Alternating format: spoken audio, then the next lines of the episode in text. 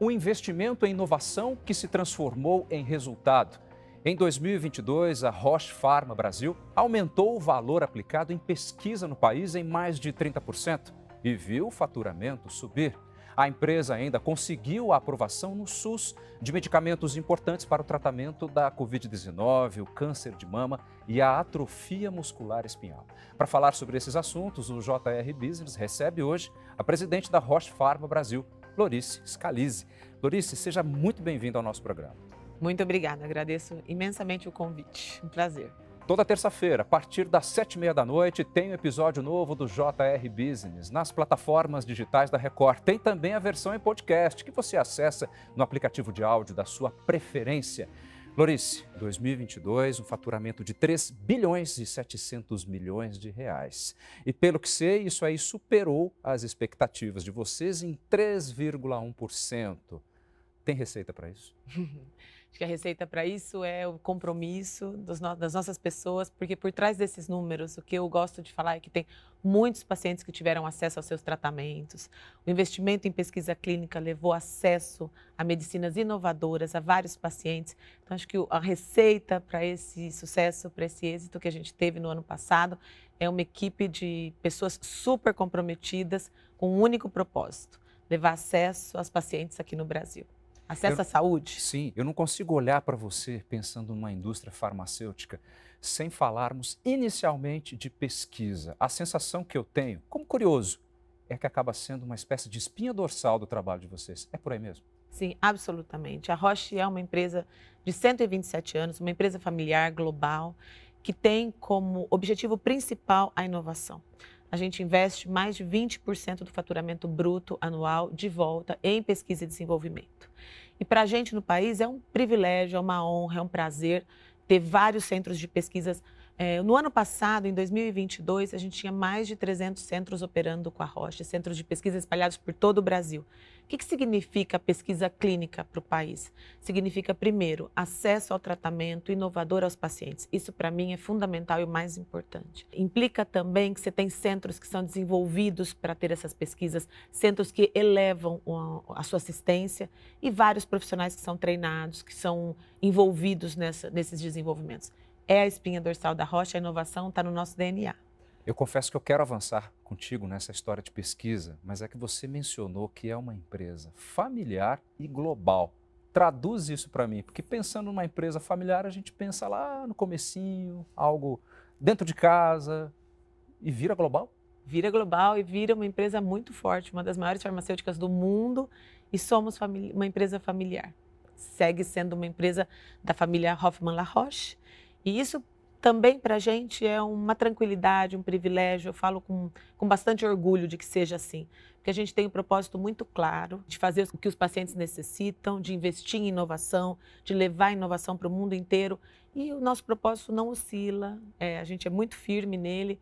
E eu acho que isso é um privilégio também, um fator de sucesso para ser, por ser uma empresa familiar. Ou seja, vocês acabam tendo um propósito maior do que simplesmente, simplesmente entre aspas, diga-se de passagem, a pesquisa e a produção de medicamentos. Sim, o nosso propósito é levar acesso à saúde, a, a toda a parte, cuidar de doenças que não são, que a gente fala de doenças raras ou doenças que não têm pesquisa e desenvolvimento. Você falou antes, inicialmente, da atrofia muscular espinhal. A gente tem pesquisas na área de neurodegenerativas, Sim. que são doenças que às vezes não têm é, tanto trabalho, tanta pesquisa.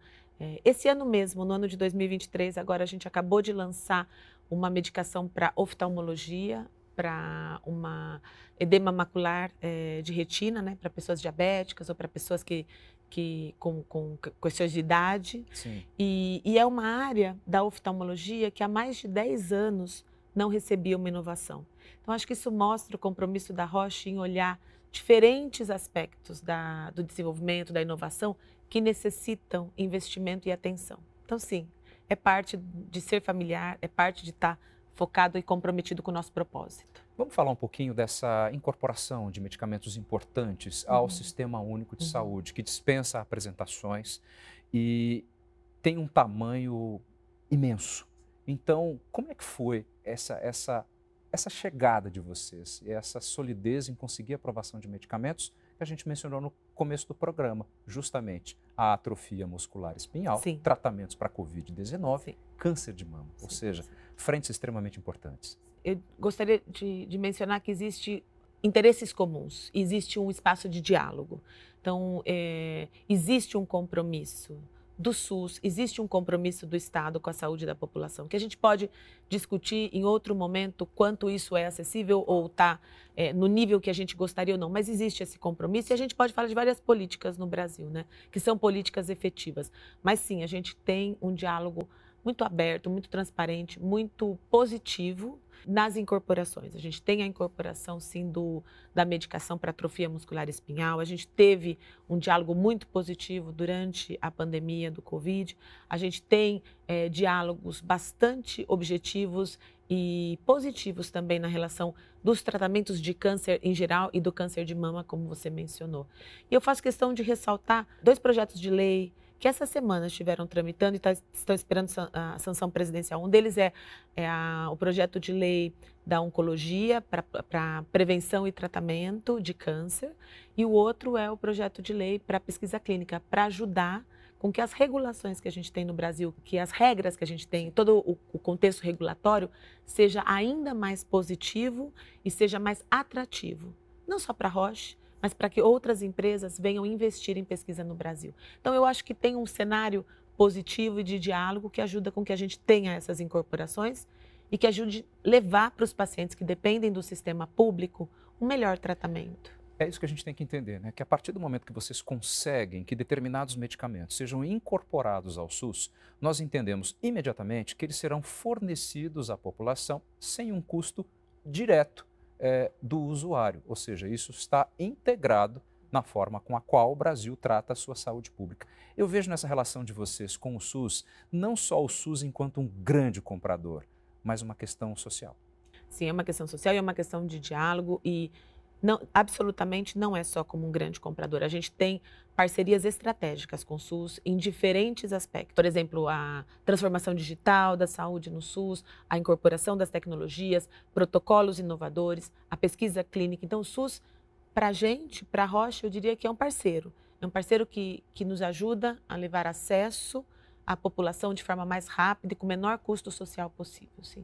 Como que é o mercado brasileiro dentro do contexto mundial de vocês? Uhum. Somos importantes? Absolutamente. Acho que para a Rocha e para todas as empresas, por tamanho, por, por, por geografia, por, por população.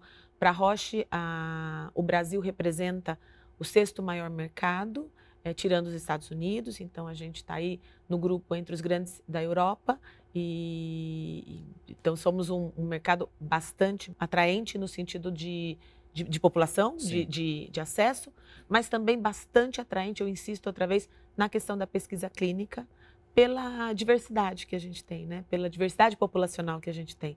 Então a gente tem um equilíbrio entre diferentes é, convivência de diferentes raças, né? Então, Isso gente... então é um benefício para vocês, porque vocês têm assim um espaço amostral, digamos, muito mais diverso, e isso para o ambiente da pesquisa é mais saudável o fato de termos diferentes origens, é, regiões é, muito distintas no país. Isso ajuda? Ajuda muitíssimo. Eu acho que é uma vantagem, sim, para a indústria, para a Roche, para outras indústrias, mas é uma vantagem principal para o paciente. Porque eu gosto muito dessa frase, né? Se não somos iguais por fora, por que a gente seria iguais por dentro? Então, uma pesquisa clínica que ela não considera que existem é, diferenças entre um homem e uma mulher, uma população afrodescendente, de uma população é, branca, Correto. tudo tem diferença. Então, sim, a, a diversidade na pesquisa clínica, ela tem um ganho enorme que vai levar a um, possibilidades muito mais assertivas para os pacientes. E como que está o Brasil dentro desse contexto mundial de vocês no ambiente de pesquisa? Nós também produzimos ciência em prol é, da farmacologia? O Brasil produz muita ciência, a gente tem excelentes é, cientistas. Eu acho que a gente tem ainda muitas oportunidades de exportar mais aquilo que a gente produz. Correto. E eu acho que volto na questão do diálogo. Diálogos e parcerias podem fazer com que o Brasil ele seja grande, também na área de pesquisa, de desenvolvimento e de exportação de conhecimento. Você falou um detalhe é, a respeito do que vocês fizeram com a oftalmologia. Uhum. Cerca de 10 anos que o, que o mercado, digamos assim, não sei se é bem esse o termo, não tinha é, um produto novo, um medicamento, e pelo que eu estou entendendo do que você adiantou, é para algo muito importante, já Sim. que envolve complicações mais sérias do diabetes. E a gente bem sabe que o diabetes, quando chega num ponto muito grave, pode levar à cegueira. Sim, sim, sim. Por que justamente a, a oftalmologia vocês perceberam temos que trabalhar literalmente olhando para cá? Sim, acho que a Rocha ela busca dentro do desenvolvimento áreas que não estão cobertas ou que estão descobertas, ou que passam aí um tempo sem desenvolvimento. Então, a oftalmologia vem nesse sentido também. E tem uma outra parte da inovação que eu gosto muito de colocar, porque a gente pensa na inovação como uma nova molécula, um novo Uhum. tratamento, uma nova droga. Mas a, a inovação também, e neste caso da oftalmologia, ela vem na forma de administração. O que significa isso? É, antes, com os tratamentos que a gente tinha para essa, essa enfermidade específica, para essa doença especificamente, o paciente ele tinha que ir a um centro, tomar uma injeção intraocular, Sim. como uma vez por mês, uma Uhum. vez a cada dois meses. Que gera muito ansiedade, estresse e também o deslocamento. A aderência desse paciente ao tratamento, ela era bastante prejudicada por esse contexto. Sim. E no produto que a gente traz agora, essa aplicação ela tem um intervalo muito mais longo, que pode ser de quatro a seis meses. Então, ao invés de você ir ao hospital 12, 10, 8 vezes ao ano, a clínica fazer a aplicação, Sim. você pode ir duas vezes, Uau. três vezes. Então, isso faz com que o paciente tenha mais aderência. Então, a Rocha ela busca na pesquisa clínica, ela busca no desenvolvimento eh, diferentes moléculas, diferentes produtos, mas também diferentes formas, para garantir que o paciente tenha o melhor conforto, o melhor tratamento e possa restabelecer a saúde da melhor forma, né? Muito, muito, muito interessante. Com certeza, com certeza. Agora me fala uma coisa que é extremamente importante no contexto de hoje, que é difícil uma empresa que não está preocupada com a sigla ESG. Isso para vocês também, porque como trata-se de uma, de uma mega empresa, creio que sustentabilidade é algo fundamental. Né? Tocou no meu coração, porque ESG é uma coisa que a gente está É trabalhando super forte. A Rocha tem muito compromisso com isso. Sim. Mas antes de eu falar exatamente da sigla, eu quero trazer uma frase mesmo? Sim. do nosso CEO Severin Schwan, antes, que era o nosso CEO, e ele falava sempre que só existe um bom negócio se a gente deixa é, um legado no país em que a gente está operando. Então, para a gente, um bom negócio no país, aqui no Brasil, Sim. é se a gente deixa de verdade alguma coisa positiva para o país. E quando a gente pensa em ESG, é isso, né? Então, a gente tem toda a questão do meio ambiente. Como a gente trata esse país que a gente está, como a gente trata esse planeta, como a gente trata todas as questões ambientais. Se a gente pensa no social, como eu opero nesse país, trabalhando fortemente em todas as questões sociais, como eu faço parcerias saudáveis com o sistema público de saúde, como eu advogo em favor da diversidade, equidade e inclusão, um país que precisa ainda de tantas, Uhum. eh, de tantas políticas para garantir diversidade, equidade e inclusão, e como a gente trabalha na questão de governança, de mostrar que sim, a gente pode trabalhar muito bem no Brasil e que a gente não trabalha num ambiente corrompido, num ambiente ruim, todo o contrário. Então, acho que a Rocha ela vê o ESG como uma forma que a gente opera e que é também uma obrigação e, e- e um dever mesmo de operar Sim. no Brasil nos melhores estándares e deixar isso como legado para a sociedade, im- impulsar isso no ambiente em que a gente atua. Na prática, você consegue mencionar algum projeto importante? A gente tem projetos de logística reversa, a gente tem projetos de tratamento de todo o lixo que a gente gera, a gente tem projetos de economia e, e não emissão de CO2, então muito- tem bastante espaço nesse sentido. Gente- imagina que a gente faz logística para o Brasil inteiro e todos os nossos parceiros trabalham de acordo com as nossas regras. Então, Uhum. isso é fenomenal, é fantástico.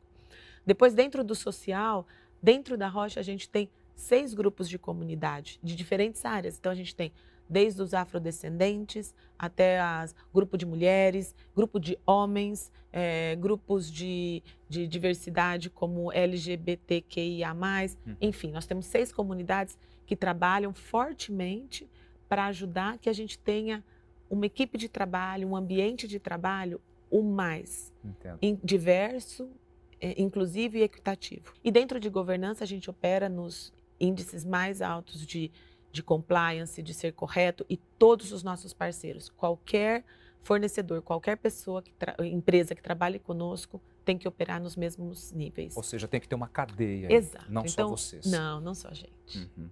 Eu quero voltar um pouquinho, porque lá no começo do programa eu falei de investimento em inovação que pode ser traduzido como resultado. Uhum. E que, na consequência, vocês conseguiram também aumentar o faturamento, que a gente uhum. começou, inclusive, a nossa conversa com isso. Como é que nós podemos entender, na verdade, esses investimentos em inovação que podem ser traduzidos, interpretados e reconhecidos enquanto resultados? Como que é isso aí? Eu acho que são duas, duas perspectivas que eu gostaria de dar nisso. Todo investimento em pesquisa é uma receita para o país. Quando você comentou que a gente teve um faturamento em 2022 de 3,7 bi, no mesmo ano a gente teve um investimento de 500 milhões, de 440 milhões de reais no Brasil, investimento, divisas para o país em pesquisa clínica. Então, o primeiro ponto é isso traz um benefício direto. O segundo ponto é como isso, como a pesquisa interfere nesse faturamento que a gente tem. Quando você trabalha com múltiplos centros, quando você desenvolve científicos no Brasil, quando você discute ciência com eles, quando você tem um produto aprovado no Brasil, esses profissionais eles conhecem, eles já testaram, eles já viram, os pacientes deles já foram tratados. Então, existe uma aceleração da incorporação porque já está incorporado aqui. Então, essa é uma relação também e um benefício que traz a pesquisa clínica. Ela acelera a incorporação de inovações. Que outra vez eu volto. Qual é, qual é o benefício disso? O principal é o paciente, que ele não tem que esperar mais cinco anos até que os médicos conheçam o uhum. tratamento, uhum. porque isso já foi feito antes, ainda na fase de desenvolvimento. Eu acredito que é importante a gente ressaltar, ainda falando desse ambiente de pesquisa, a quantidade que vocês conseguem movimentar, por exemplo, na empregabilidade. Porque a gente quando para para pensar no Brasil em pesquisa, infelizmente a gente associa gente muito boa indo embora, mas não é sempre assim. Como é que nós podemos entender a, a Roche dentro do país no que diz respeito à capilaridade dela? Vocês estão situados mais onde e um total mais ou menos de, de colaboradores que tem hoje? Hoje nós somos mais de mil colaboradores, estamos espalhados no Brasil inteiro, estamos em todos os estados, temos trabalho em todos os estados. Primeiro é importante lembrar que a Roche, ela, ela é uma empresa com três, com três empresas, né? Então, uhum. Então nós somos toda a parte de tratamento de diabetes, a gente tem toda a parte diagnóstica e tem a farmacêutica. Então, em todas as áreas, a gente trabalha o Brasil inteiro, no mercado público e privado, com todos os os diferentes atores do sistema de saúde. Sim. Também na área de pesquisa clínica, eu acho que um, um, fator importantíssimo que você trouxe é, primeiro, a Roche como empresa, ela tem os empregos diretos que a gente gera e tem todos os o desenvolvimento de empregos é, secundários ou certo. dos fornecedores claro. da gente, dos distribuidores que trabalham com a gente. É toda enfim, a cadeia, né? Outra cadeia. Uhum. E também quando a gente pensa na pesquisa clínica, hoje o que a gente observa é que a gente tem muitos centros de pesquisa clínica na região sudeste, sul Sim. do país. Assim. E agora, um movimento que a gente está tracionando junto com outras indústrias farmacêuticas e com outros atores do sistema de saúde é estender isso para outras regiões. Correto. Então, eu falei para você que a pesquisa clínica ela dá acesso à inovação a pacientes Exato. que precisam. Imagina que o norte do, do país, o nordeste do país, o sistema público precisa muito. Se a gente conseguir chegar lá, conseguir trabalhar com esses centros elevar o nível desses centros, elevar o nível desses profissionais, é fabuloso, é fascinante. E é nisso que a gente está agora. Lorice, quem passa conosco aqui no JR Business acaba sendo uma tradição nossa falar um pouquinho da própria carreira. Eu gostaria de conhecer um pouco mais sobre a Lorice Scalise no que diz respeito a esse aspecto profissional. Você é formada em quê? Eu sou farmacêutica, sou bioquímica formada pela Unesp de Araraquara. É, vim para São Paulo no final da década de 90. É, a Rocha é praticamente a minha primeira casa, meu primeiro trabalho. Estou na Rocha faz 23 anos. 23 anos? Sim. Trabalhei 14 anos no Brasil. Uhum. Fui convidada para fazer um trabalho na Suíça, um desenvolvimento lá, na área de diagnóstico. Fiquei três anos. E depois me deu muita curiosidade de conhecer outros lugares, outros países e pedi para ir para a Argentina. Argentina. Fiquei seis anos na Argentina. Foi um, um presente da vida para mim. Foi um, um, um, período super lindo, apesar do que todo mundo vê da Argentina. Sim. A vida na Argentina é fabulosa. Com certeza. Os argentinos são é um povo assim super super cálido, super é, doce. Exato. seis anos lá e agora estou no Brasil faz oito meses. Cheguei Oito dia 1 meses. de abril. Até Isso. então você estava na Argentina. Sim. Existe muita diferença, já que você tem uma experiência internacional com a empresa, de você trabalhar com outros países e o segmento brasileiro em específico. Você já falou da nossa diversidade e o país é grande demais, cada região tem a sua cara. Vamos pensar aqui no nosso vizinho argentino. É muito diferente? Eu acho que tem muitas eh, semelhanças e algumas diferenças, e as Uhum. diferenças que existem. Mas, de um modo geral, eu acho que principalmente no setor da saúde, o centro de tudo que a gente faz é um paciente. Então, a gente está em qualquer lugar que você estiver. Eu trabalhei muito tempo com o Japão, com a China, enquanto eu estava na Suíça. Assim, no centro de tudo tem um paciente, tem uma pessoa. E esse é um ponto comum que une, nos une como humanidade. Então, aí eu acho que existem muitos pontos de convergência na saúde e existem as diferenças que tem esse contexto social, o contexto de como é financiado, como os sistemas estão estruturados e as questões sociais mesmo, as culturas que são diferentes. Mas eu vejo como bastante sinergia também. Dá para a gente aprender de um lugar e levar para outro, e dá para a gente se inspirar em diferentes práticas para fazer aqui também. Sabe o que é interessante? Porque desde que nós começamos a nossa conversa, você sempre coloca a questão de humanizar essa relação. E por muitas vezes, você sabe disso melhor que eu, as empresas farmacêuticas são tratadas apenas por uma mega produtora de medicamentos, em que não temos eh, outra alternativa a não ser consumi-los de alguma forma. Só que na sua fala a gente percebe uma relação diferente, porque vocês colocam o paciente de uma maneira central, não como se fosse o centro de um negócio, mas um centro de atenção. Absolutamente, e não é. E, e é interessante o que você traz, porque eu falo, eu falo isso em vários momentos que é, às vezes é injusto a forma como eu tenho, às vezes a gente tem que superar várias barreiras para conseguir encontrar um lugar de diálogo, mas no centro de tudo que a gente faz está um paciente. E te dou um exemplo, claro, com relação à hemofilia. A hemofilia é uma mutação genética. A pessoa não escolhe, ninguém produz aquilo naquela pessoa. E o tratamento de hemofilia, quando ele é um tratamento bem feito, ele permite que aquela pessoa tenha uma vida normal, que ele viva sem estar discapacitado, sem ter sangrados, sem precisar de cuidado o tempo inteiro, sem, sem terminar sendo uma pessoa inválida. Então, assim, para mim é fascinante pensar que do lugar onde eu estou, eu posso levar uma esperança para essa pessoa. Porque se você perguntar para a mãe de um paciente com hemofilia de uma criança, o que, que ela quer? Ela quer que o filho dela esteja bem, não interessa de onde vem essa droga. Ela não tem essa, esse anticorpo com, com a indústria. Então, é super importante pensar para quem a gente serve. Eu sempre falo que eu trabalho na Roche, mas eu sirvo os pacientes que precisam dos nossos tratamentos. O que nós podemos esperar da Roche para 2024? Ai, muita coisa boa. Pode esperar bastante compromisso com a pesquisa clínica, desenvolvimento de centros em outros lugares, um trabalho muito forte de, de diálogo com o governo para a gente colocar, fazer valer as leis que a gente tem. A gente tem muitas leis positivas no Brasil, como a lei dos 60 dias, que todo paciente diagnosticado com câncer, ele tem até 60 dias para iniciar seu tratamento. A gente tem a outra lei de que todo paciente em tratamento, ele tem o direito a transporte gratuito. Agora a gente tem os dois projetos de lei que estão esperando ser sancionados. Então, você pode esperar da gente o compromisso de mover para frente tudo isso e com um único objetivo, que mais pessoas tenham acesso e que o acesso dessas pessoas não dependa do CEP onde elas nasceram. Eu acho que é muito injusto pensar que eu te, se eu tenho um câncer de mama, eu tenho uma expectativa pelo lugar onde eu nasci e onde eu vou ser tratada, e a Zélia, que é a minha amiga, pelo lugar que ela nasceu e por onde ela vai ser tratada, ela vai, pode ter outra expectativa. Então você tem nosso compromisso que a gente luta todos os dias para que todo mundo tenha o mesmo acesso. Lorice Scalise, foi um prazer imenso conversar com você aqui no JR Business. Muitíssimo obrigado pelas suas informações e pela sua gentileza.